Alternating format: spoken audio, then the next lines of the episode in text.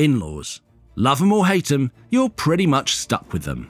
And when you're a ruler in the Middle Ages, that can be a serious problem. It might even land you dead. I'm Dan Jones, and on season 4 of This Is History, I'm telling the story of England's weirdest king, Henry III. This kind soul is in way over his head, and he's surrounded by relatives who are smarter, more ambitious, and much less concerned with doing the right thing.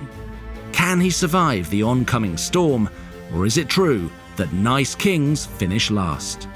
Join me, Dan Jones, for the wildest ride of the Middle Ages. There'll be family fallouts, failed crusades, bloody battles, and broken hearts. And this story of a family who can't quite find a way to get along is going to reveal so much about the bizarre way Britain operates today. To listen, search This is History and follow wherever you get your podcasts.